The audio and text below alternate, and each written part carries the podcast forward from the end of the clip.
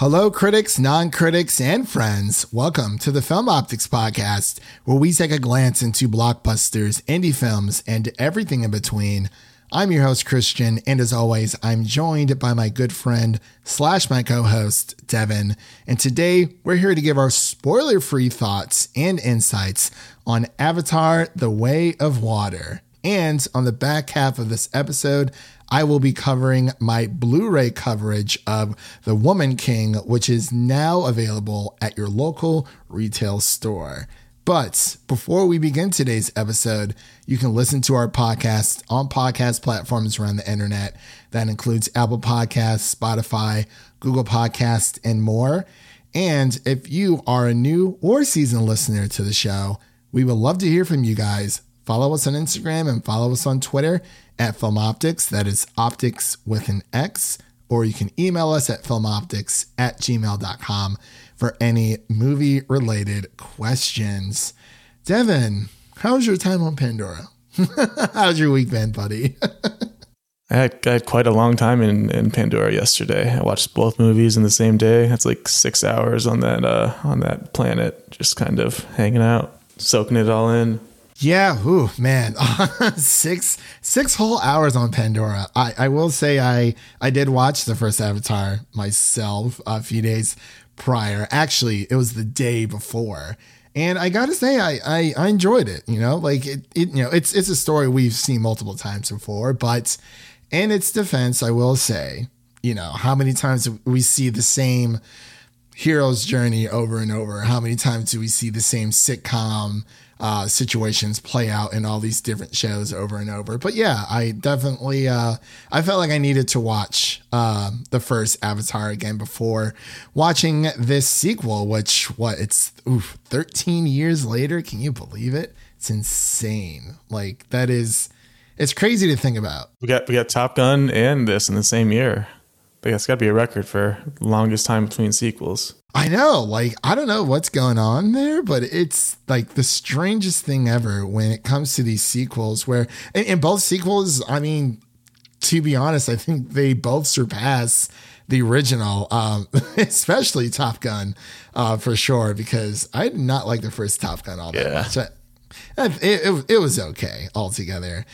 But yeah, so you just been watching some Avatar, just spending some time in Pandora. Um, did you finish Andor yet? I have not. I've been on the Wednesday train lately, powering through that one. Uh, I need to. We're we're we're almost done for the year, so I'm just trying to, you know, have us push through the rest of this year, and then, you know, we'll be taking our our standard two week break to kind of decompress and, you know, get up ready for next year. I plan on finishing it tomorrow on a Wednesday. It feels right.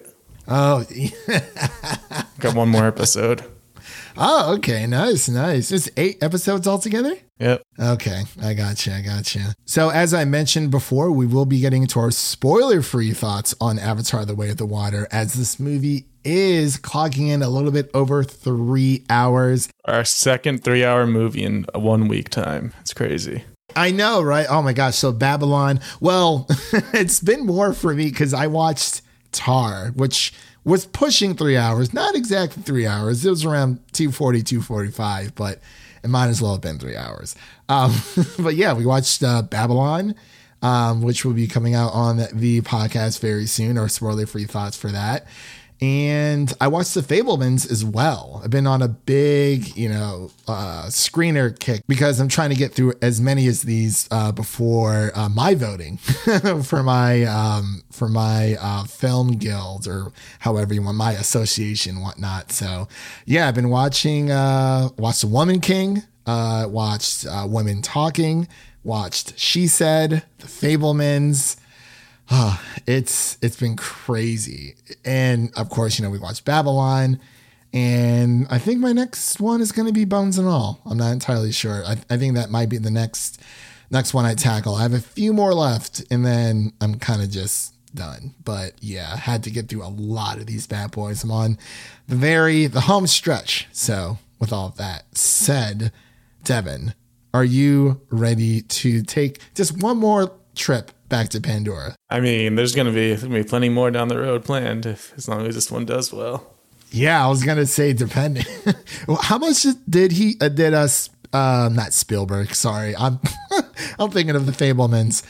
How much money did Cameron, James Cameron say this needs to make in order for Avatar three to get greenlit? It's, he said it was like a billion to break even. And then like more than that, get the sequels going. I somewhere I read it was like three billion.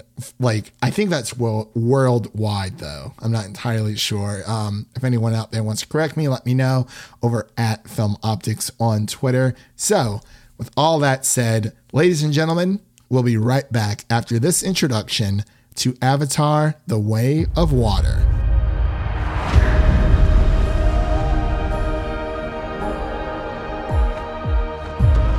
Why do you come to us? I just want to keep my family safe.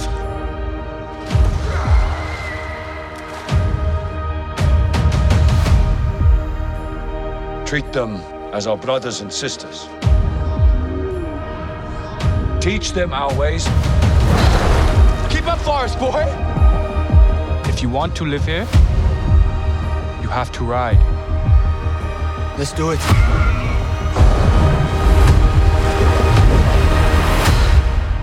Just breathe. Breathe.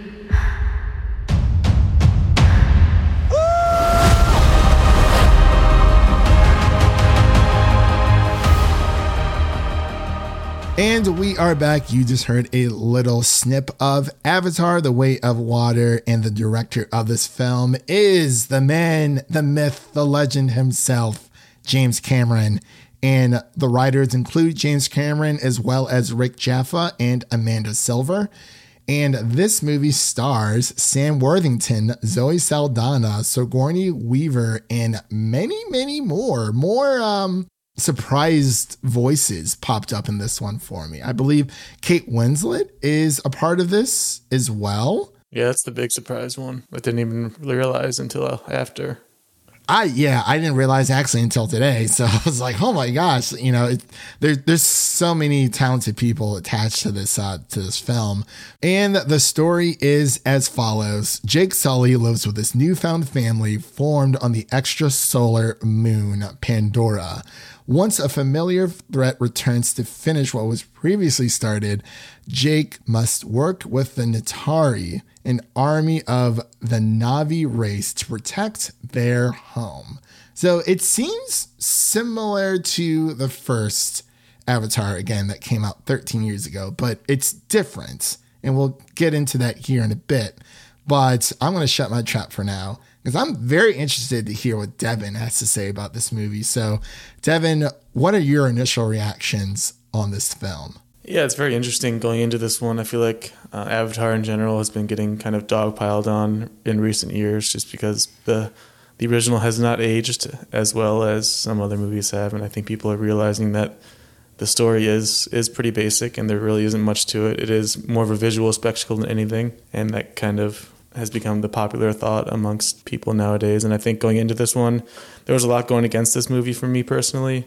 Um, I just think thirteen years after, it's just been so long since the original, it kind of feels like it's been hard to like get people hyped for Avatar again. And then James Cameron's also been on the interview circuit, just keeps talking and saying weird things, and talking about Marvel and comparing it to that and talking about the budget it needs to make to turn profit. Like, just weird stuff that directors don't usually talk about, and it just kind of comes off a little weird. And then on top of all of that, my screening yesterday was delayed by a whole hour. So I was just sitting there just having to wait. We didn't know what was going on. We kept getting updates, but an hour later, it finally started. Despite all of that, I, I still came away impressed with the movie overall, and I still had a, a really good time because of how just how amazing it all looks. Like, back in two thousand nine, Avatar was a phenomenon just because of the three D visuals that everyone had. It swept the nation. I remember we were probably in what, like seventh or eighth grade when that came out. Yeah. And I, we, I remember seeing it. It was like during the winter, and I just remember going to see it and being blown away and, and understanding why it was so popular.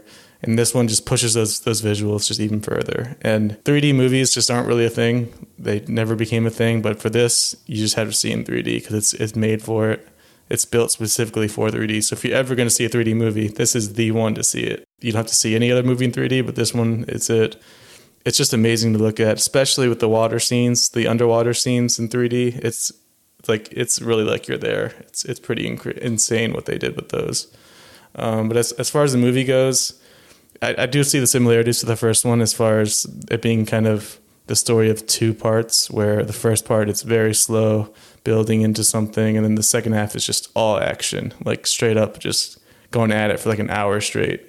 For me, I like the first the first act. I think I like how they set things up. I like the setup here where um, it is a familiar antagonist, and I like how um, they, they did that. I thought that was pretty clever, how they set that all up. And then I think the second act definitely struggled a bit because I just kind of, it was just kind of middling and kind of just kind of felt slow and, and oddly paced. Um, a lot of whales. I don't even know what the creature was called, but they just looked like whales. So I was like, maybe this one should be called The Way of the Whale. And instead of Brendan Fraser, he could have, he could have been in here too. But yeah, then the third act, it's just amazing. It's just nonstop for about an hour, just kind of nonstop action back and forth on on ship, on land, in the water, in the sky, all of it. And it just kind of all looks incredible. So that's kind of how it breaks down, where I like the first and third acts, but the second one definitely felt like it overstayed its welcome. So for my initial reactions, um, I wrote this on Letterboxd earlier. Well, actually, it was like early this morning, because I sometimes I've, I see a lot of people will like pump out their reactions like as soon as like their screener's over with.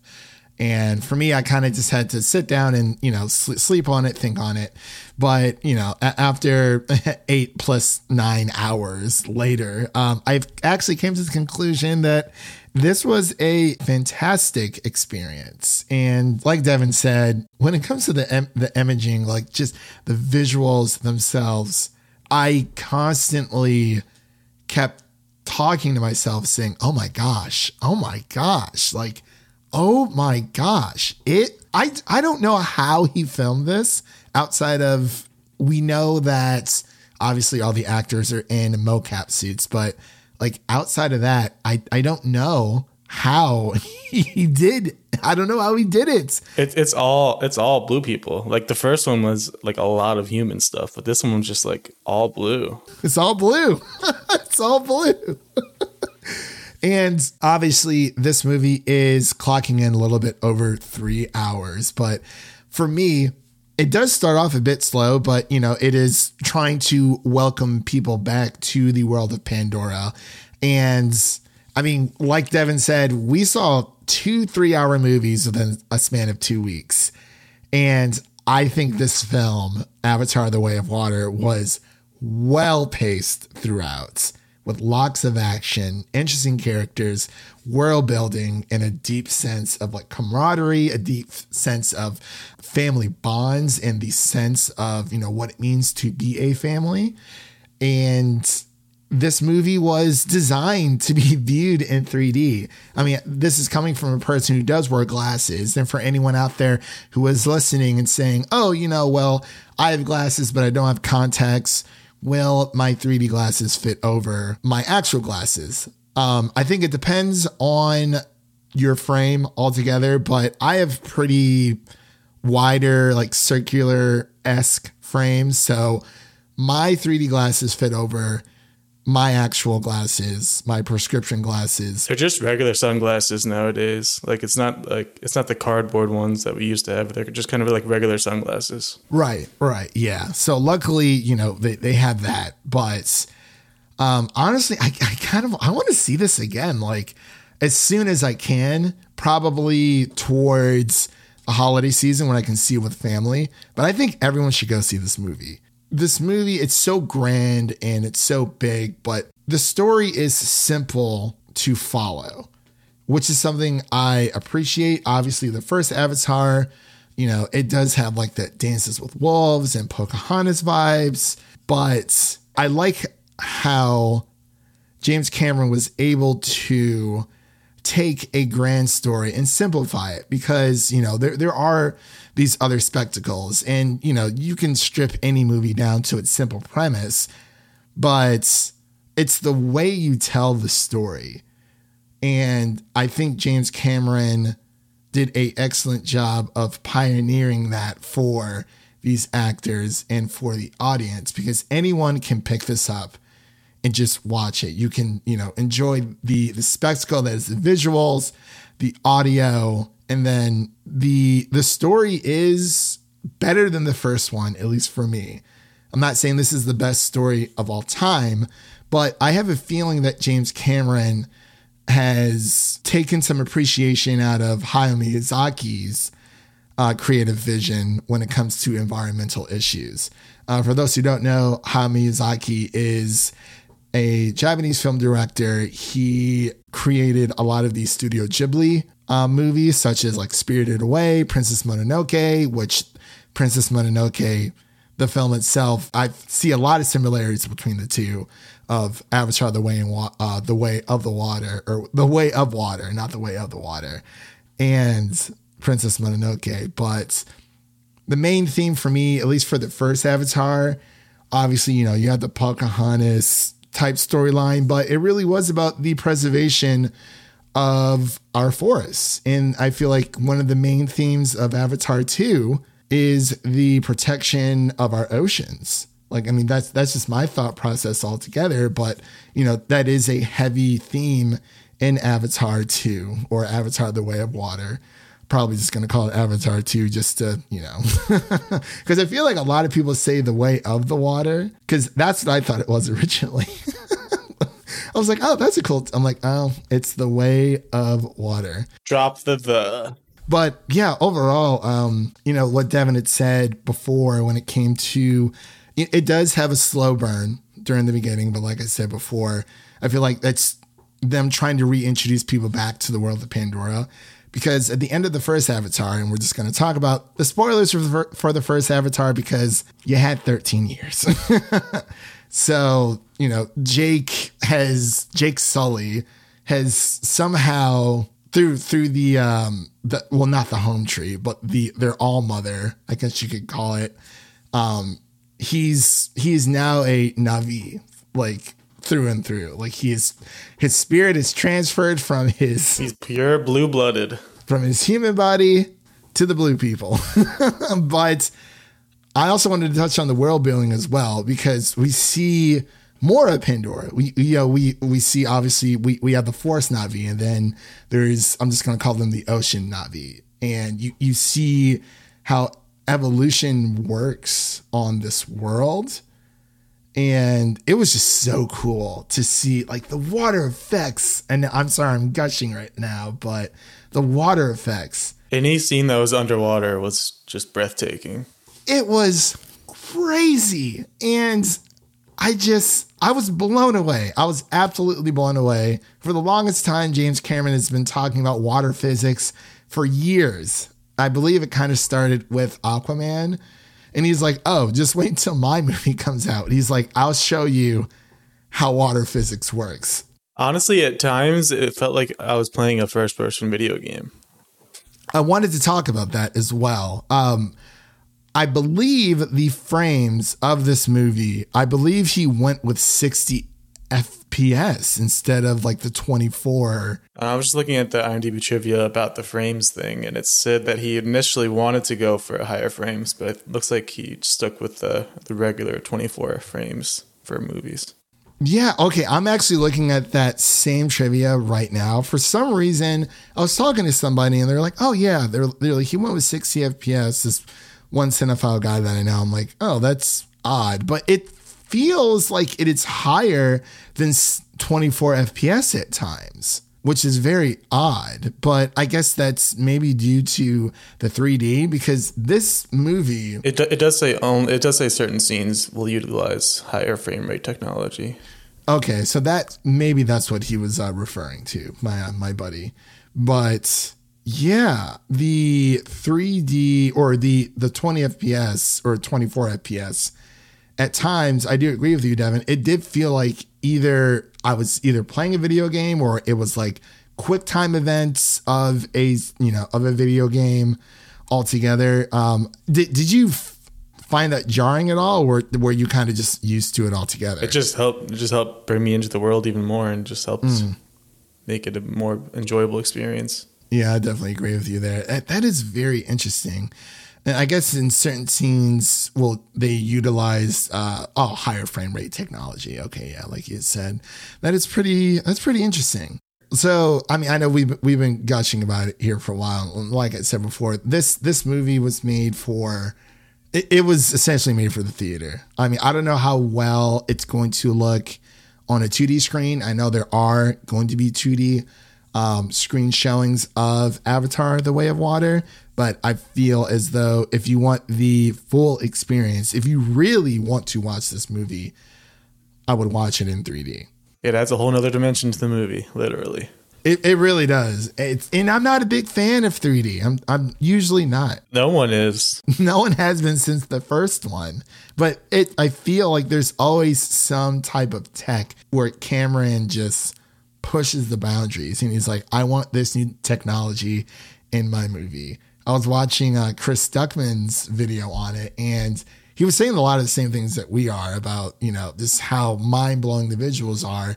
But I've also been seeing a lot of people online saying, oh, you know, people have been talking about how great the movie lo- looks, but what about the story? And I feel like I kind of touched on that earlier where, you know, the story is simple. I think it's effective. I think it's emotional. Even though, you know, the story is a simple one, there are ways for you to elevate how the characters portray certain emotions on screen and how you're able to pioneer your movie or your story into a certain, um, into a certain way, or pioneer it into a specific message, which obviously for Avatar: The Way of the Water would be, you know, family bonds and, you know, the importance of family, because we, we see a lot of crazy, crazy. It's, uh, it's hard. It's heartbreaking at times for sure. It's fun. It's funny you bring up Chris Stuckman because uh, he was actually, I spotted him at my screening yesterday. So that was kind of cool. Oh, really? Yeah. He's, he's, he's an Akron guy. Cool. Hey, you should have said, hey, we're like, what's up? Go sit, go sit next to him in the, in the empty theater, choose a, the spot next to him. How many people were at your uh, your screening? I would say only like five to ten. Yeah, for us it was yeah, I'd say maybe about five to twelve, maybe. Luckily, it was not a it was you know screen uh, critics only screening, so we kind of just had the whole place to ourselves. I sat at like the very top in the middle. One thing, one thing I was going to bring up about the visuals, I. Maybe I'm just not cultured in the in the Na'vi culture, but I felt like I was having a difficult time differentiating some of them, specifically the two brothers. I was like, they look very similar. They are there is a height difference, but other than that, it's like, okay, which one is which? And then I never really memorized their names. And then it's it's difficult when it's a full-on Na'vi character and you don't know the actor for it, because when they have an actor that you know, it's easy to to recognize the voice and put that to the face. Like with um, Jake's character, you hear that voice and you're like, okay, that's Jake. For Natiri, you hear that Zoe Saldana fa- voice, you're, you can connect that to the face. But for the new ones, it's hard to connect it without seeing them in human form, which you obviously won't. Right. And I think that that is a good point to bring up, because I wanted to talk about the the children in this movie, specifically Jake Sully's uh, children. Uh, the the two brothers, yeah, for a, for a moment there, it took me a second to figure out who was who. Obviously, like you said, the height difference. But also, it was the way that their hair was styled as well. Um, the younger brother had more of like the ponytail, and he had like the two little strands of braids kind of always, you know, wisping like around the front of his face. And then the older brother had the more fuller hair, almost, you know, kind of just let it down just a little bit. So that, that way I was able to kind of differentiate. But yeah, when it first started out, I didn't know who was who. I'm like, wait, how many kids does Jake Sully have right now? It was crazy. And then, then there's just this uh, wild, wild character running around uh, who's not one of these kids. Is not like the other. They put they put a lot they put a lot on his shoulders in this movie, which I thought was pretty interesting because he has a lot to do in this. I feel like they're setting that up for future sequels. Like he'll have a much bigger role, and he'll have like obviously he'll be a bigger part of the story. But it feels like they put a lot of on his shoulders here. Yeah, there there is Spider. the The character's name is Spider, and he it, without giving you know the plot away, he he is a He is an aftermath, or almost like an afterthought of the events that happened in the first Avatar movie, which actually makes a lot of sense. And he's still he's still not quite as weird as the Sigourney Weaver teenager. So there's there's two things that I had, like, I guess small gripes about, or just gripes in general. Number one was the character of Spider. Um, I did watch Chris Stuckman's uh, video, and he kind of touched on, you know, how he was, you know, without getting, giving anything away, his allegiances started to shuffle like a deck of cards almost. And it was kind of hard to pinpoint on what his moral compass was and what his beliefs were altogether. But that's all I'll say about for Spider. But I, I don't think he did a bad job at all. It was just, maybe I need to see it again to kind of like fully understand, because it just seemed like he was, you know, flip-flopping a little bit between um, a lot of the conflicts that were going on.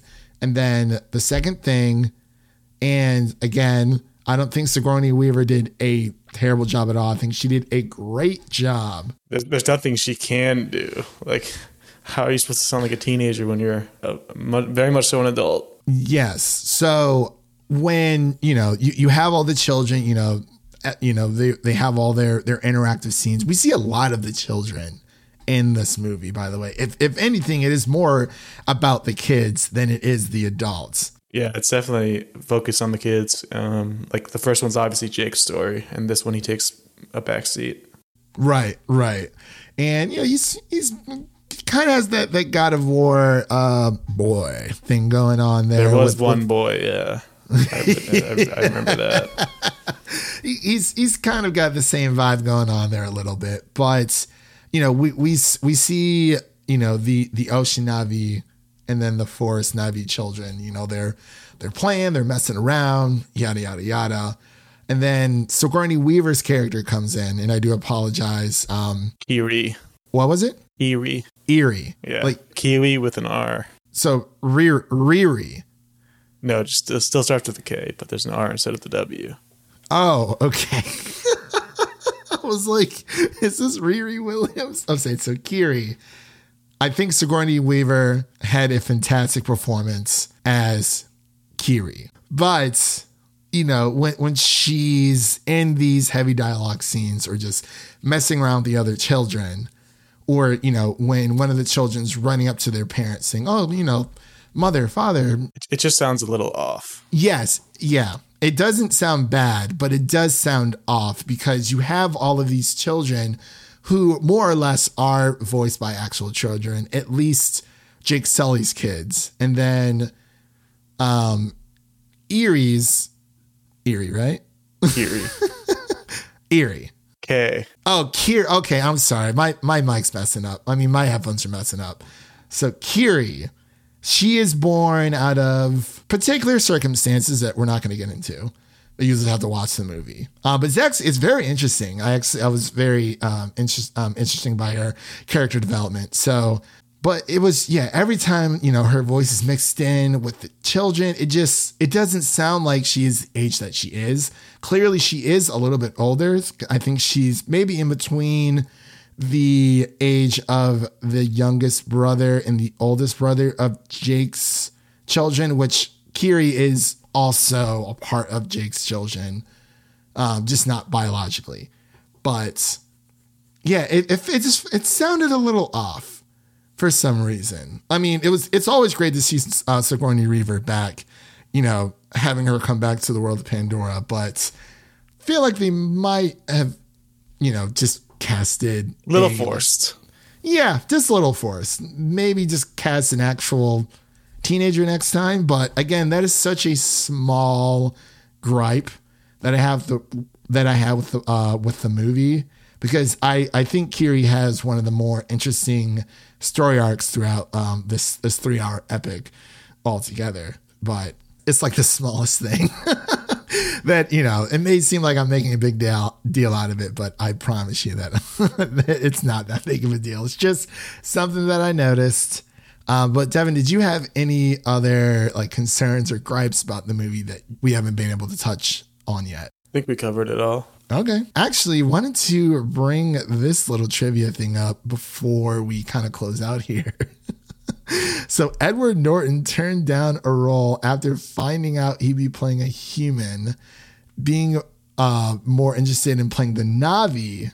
James Cameron, who still wanted to work with Norton, eventually had him cast as Nova in Alita Battle Angel. Oh, I forgot that even existed, that little end credit scene. What, Alita Battle Angel? Yeah. I mean, because Cameron was a part of, yeah, he's a part of that too. But I, I don't know. It's it's been a very interesting ride with Avatar. I feel like a lot of people either try to play it off saying, oh, you know, like it is what it is. It's not all that great. And I mean, I'm kind of in that camp. I mean, the first Avatar, I think, is a good movie. I don't think it's a great movie. It, it was a pretty rough watch yesterday, the, um, after all these years. Like I was, I was watching it and then I, I paused it at one point because I had to go get something and I saw it was at an hour twenty-one and there was a, another hour twenty-one left. And I was like, oh no, that's, that's so much left. I was like, I thought I was, I thought I was breezing through this, but there's just so much. It just kind of like floats along until the end where there's some action at least. So I will say for the first Avatar movie, I was very, I was actually impressed how, how well the C G I held up. Cause obviously, you know, with, when it comes to the first Avatar, you, you know, it's half humans, half Na'vi. You really just want to get back to the Na'vi, you know, scenes. And I think those are the strongest parts of that, of the first movie. But I will say, I actually think the first Avatar is like wonderfully paced. Like I made it like, I think an hour and forty-five into it until I had to like use, I was surprised of how much ground I covered. I was like, this doesn't feel like I'm sitting here for three hours altogether. But, you know, it is, it has like a beginning, middle, and end. Everything wraps up at the end of the first movie. And I feel like for this one, I mean, the last hour, it's like you said, is action packed. It's so emotional when it comes to the story. I know we haven't really touched on the story as much, but the story is better than the first. You know, it's, you know, this is nothing like, oh my gosh, like it's like the best story ever, but it is a very good story. And when it comes to these, you know, more simple story-driven scenarios or films, I think that is when you're able to really make a movie shine, because I think everyone's going to like this movie.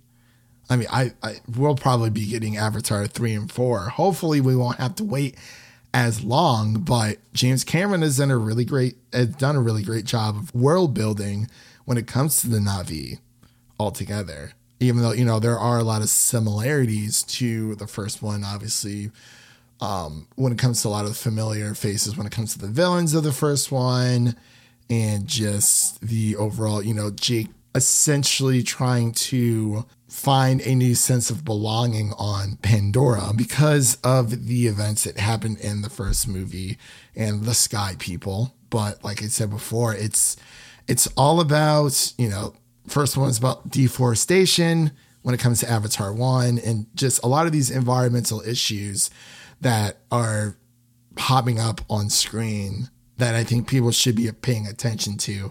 And if a child's able to understand that, I think Avatar: The Way of Water has done its job, if that makes any sense. But yeah, I agree. It's, I don't know. I mean, like, I feel like I'm gushing over here. You know, it's, I mean, I, heck, I, I like the movie. I liked it a lot. I want to go see it again. I, I think you need to go see this with family or, you know, your significant other, whoever it may be. But I gotta hand it to Cameron. Job well done. Just job well done altogether. It, it, It is truly a spectacle. I was just blown away by those water physics. Those water physics had me just... The characters... very they were in that char- water. Yeah, yeah. It, but even the characters themselves, like, they're relatable. And it's not like... This isn't something that people should shy away from, because it is a easy to follow story. This isn't a story that's trying to act smarter than what it is. This is a story about, you know, the, the environment when it comes to our oceans and family ties and the importance of family. That's what this movie is about. If you want to, you know, strip it down to like some of the themes, but everyone's going to be able to follow this with no issues whatsoever. So if there is a three hour movie that you want to watch this year, go see Avatar: The Way of Water. And especially in three D, if you can see it in three D, go watch it in three D, because that is, that is the true movie right there. I was, wow. Oh my gosh. Every single time something appeared, I was like, I, every, everyone felt so real, Devin. Like, I felt like I, I, I could just jump through that screen. I think that's the biggest improvement from the first to the second, because the first one, it felt like they looked, they looked pretty goofy a lot of the times. The, uh, the Na'vi, they just kind of didn't really look like they fit in on, on the screen. But for this one, they looked, they look more real, like more natural. Yeah. And like I said before, listeners out there, we're not big fans of three D. Um, honestly, I think James Cameron is the person who kind of pioneered that three D um, you know, element into a lot of movies. And you see a lot of other movies out there that add three D that weren't made for three D, um, you know, storytelling. But he he's done it again. He's done it again. He's done it again. It's crazy. But let's get into our scores here, because I feel like we've been talking about this for a while here, actually longer than I thought. But hey, it's the more we talk about a movie, it's all good. So, Devin, what would you rate Avatar: The Way of Water? And will you see this again? Um, I might see it again if if friends or family Um, asked to go, and I mean, that thirtieth ticket's a little pricey. I don't know, probably like twenty bucks. I, I haven't even looked. Yeah, I know for for the three D. Like, I mean, it, it's one thing to see it in IMAX. Like, so we saw it in IMAX in three D, and at first I was bummed, but once I found out that my three D glasses fit over my actual glasses, I was like, all right, let, let, let's do this thing. It was. It was there. But I do agree. If family, friends want to go see it, I, I want to see the look on other people's faces. Like, I don't want to just experience this alone. I've already done that once. We both have. So if we see it again, we definitely got to take our families, whoever it may be, because I want to see the yeah. look on people's faces when they see everything and when they experience the story, the visuals, everything. Yeah, as far as score goes, I'd probably go with like a solid eighty-six. Like I mentioned, the second act definitely is a is a bit of a struggle for me, but other than that, the visuals are unbeatable. Like we, we talk about it all the time, but this is really like cutting edge technology, and you can definitely tell that. And it's it's so cool to see, especially the three D scenes underwater, like we mentioned.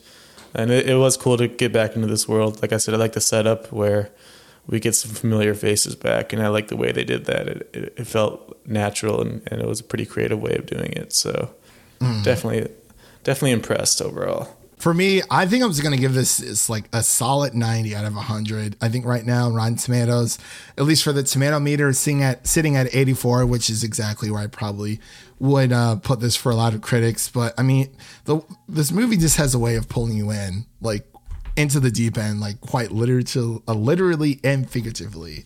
It, I mean, James Cameron's he, he's done it again. That, that's all I can say. It really, it actually is kind of like rekindled my interest in this world, because I I do like I'm, I'm in it for the ride. Like, I want to see where this goes. You know, this isn't my favorite movie franchise by any means. You know, we've only had two movies so far, considering how it took thirteen years for this one to come out. But you see why it took so long for this movie to come out, because James Cameron is so hell bent on like attention to detail for like every like every single every single shot, every single piece of dialogue, every single sh- uh, scene that happens. It's it's crazy, but I mean, job well done. I mean, I didn't. I mean, going into this, I didn't like you know I wasn't like oh you know like this is going to be terrible, but like I just didn't know what to expect, because you know like you said, Devin, it it's been so long since we've been introduced to this world, and I hope it doesn't take longer to get to Avatar three and or four if, you know, if, if he makes it that far. But there's so much movie in this movie. That's all I have to say. It's, it's crazy. But with all that said, that concludes our Avatar: The Way of Water spoiler-free review here on the podcast. And if you like what you heard on today's episode, please subscribe to our podcast on your favorite podcast platform of choice and follow us on Instagram and Twitter at Film Optics. That is Optics with an X. And as always, you can share an episode of our podcast with a friend, whether it be your mother, your brother, or your significant other. Make sure to share an episode of the Film Optics podcast with a movie lover in need.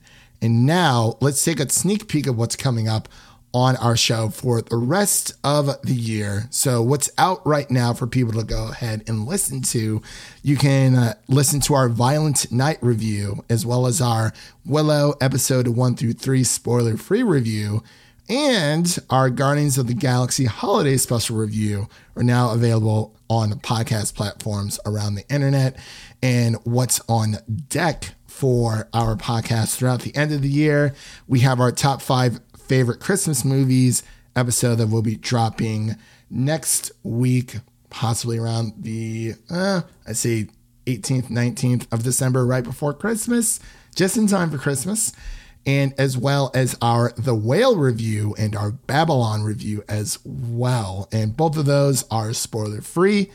You know, these are bigger movies that are coming out this year. We try to Just, you know, keep, keep the secrets under wraps. We want people to ex- uh, experience these movies as, you know, as the way that they were meant to be. You know, we, we, we love you guys that much. But with all that stated, let's dive into our Blu-ray review of The Woman King.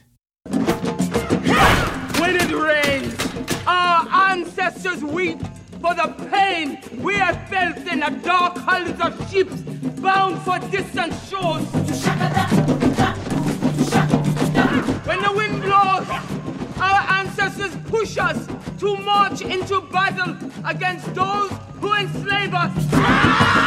When it thunders, our ancestors demand we rip the shackles of doubt from our minds and fight with courage. We fight not just for today, but for the future. We are the spear of victory. We are the blade of freedom. I called you. Wusu. I called you. Wusu. I called you. Wusu. I called you. And we are back with our The Woman King Blu-ray review. This is a review copy provided by Sony, so thank you to Sony for sending me this review copy for the purposes of this podcast episode. So The Woman King is now available to purchase at your local retail store, including Best Buy, Amazon, Walmart, Target, you name it, it's there. As I mentioned before, today I'm going to be covering the standard Blu-ray copy of The Woman King. There is also a four K U H D copy of this film that is priced at twenty-four ninety-nine, while the standard Blu-ray is priced at nineteen ninety-nine at your local retail stores. So for those who don't know about The Woman King, or at least about this film, this film is inspired by true events. This is the remarkable action-packed story about an all-female unit of warriors who protected the African kingdom of Dahomey with skills and fierceness unlike any other the world has ever seen. So this film follows the epic and intense journey of General Nasco, which is played by Oscar winner Viola Davis, as she trains the next generation of recruits and readies them for battle against an enemy determined to destroy their way of life. So before I get into the picture and the audio and the special features of this movie, I just want to say that I'm actually a little ashamed of myself for putting this movie on the back burner for as long as I did. This movie is a true gladiator movie of the twenty twenties. It is a fantastic, dramatic, and action-packed blockbuster with superb acting and direction, and Viola Davis, as always, is deserving of being the world's most famous actress because of it. And if you enjoy movies such as three hundred or Gladiator, or heck, even Black Panther, this film is right up your alley. This is a rousing, intense, and passionate historical action drama with an outstanding cast. Like I said, if you haven't seen this movie, definitely go pick it up on Blu-ray.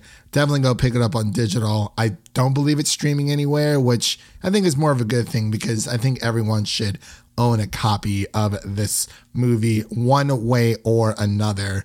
So as far as the picture goes for The Woman King on Blu-ray, at least, the film's color palette is predominantly earthy, and there are plenty of color bursts on the garments and natural greens to admire in this film. There's not a lot of flashy garments or whatnot, but there's rather a anchored and color perfection that mixes very nicely with the surrounding environments of the African plains.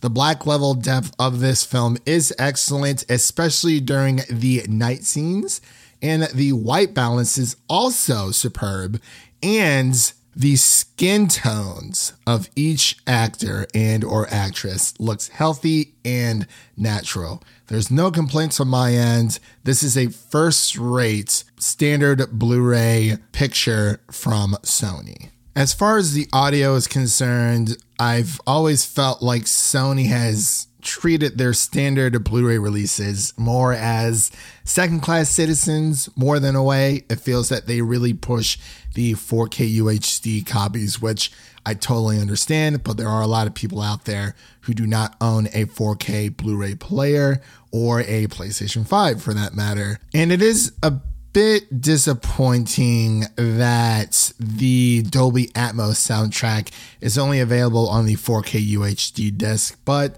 at the same time, I kind of get it, but it would have been nice to add that to the Blu-ray release.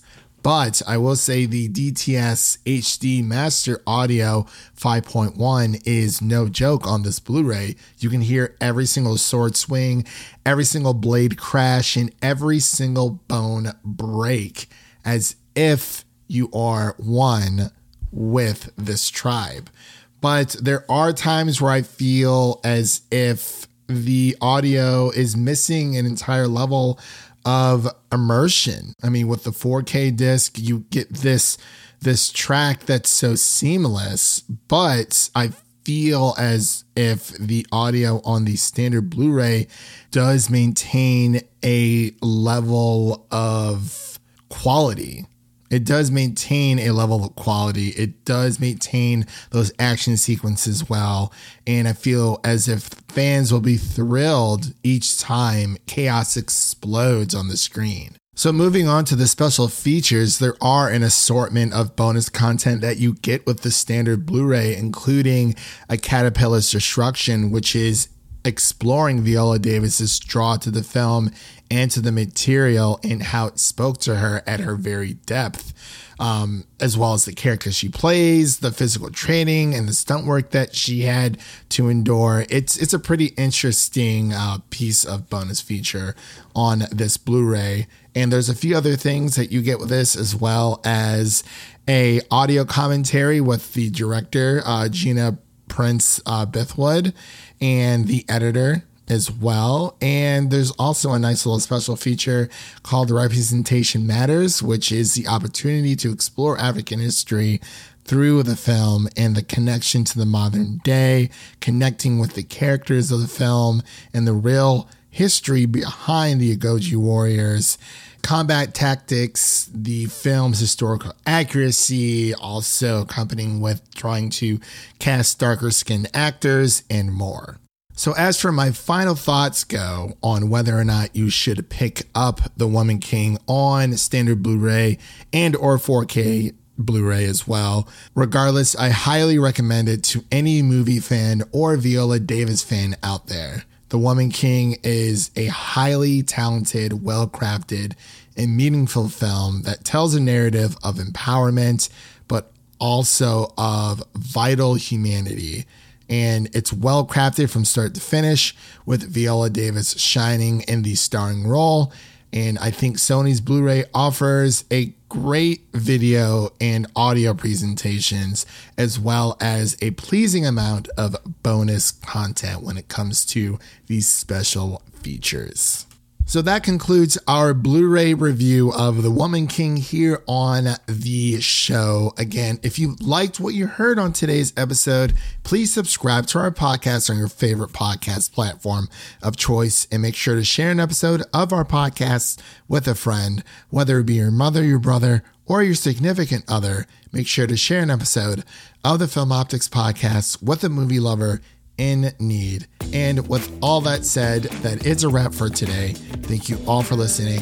And if you enjoy the show, leave us a five-star rating and review on Apple Podcasts and Spotify. And follow us on Twitter and Instagram to stay in the know at Film Optics. Again, that is Optics with an X. I'm your host, Christian, and I will see you guys in the next one.